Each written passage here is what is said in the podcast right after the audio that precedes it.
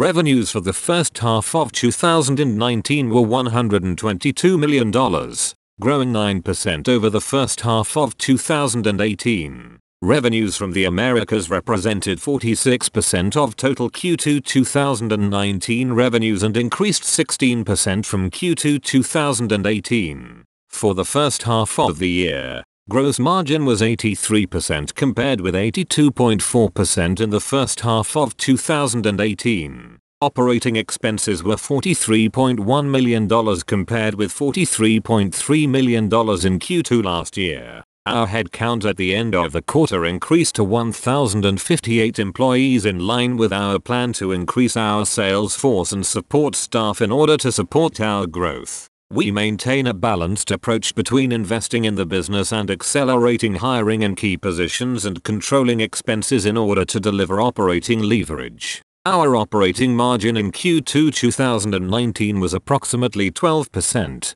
up from 7% in Q2 2018. We ended the quarter with approximately $414 million in cash and financial investments. We expect Q3 revenues to be between $69 million and $64 million.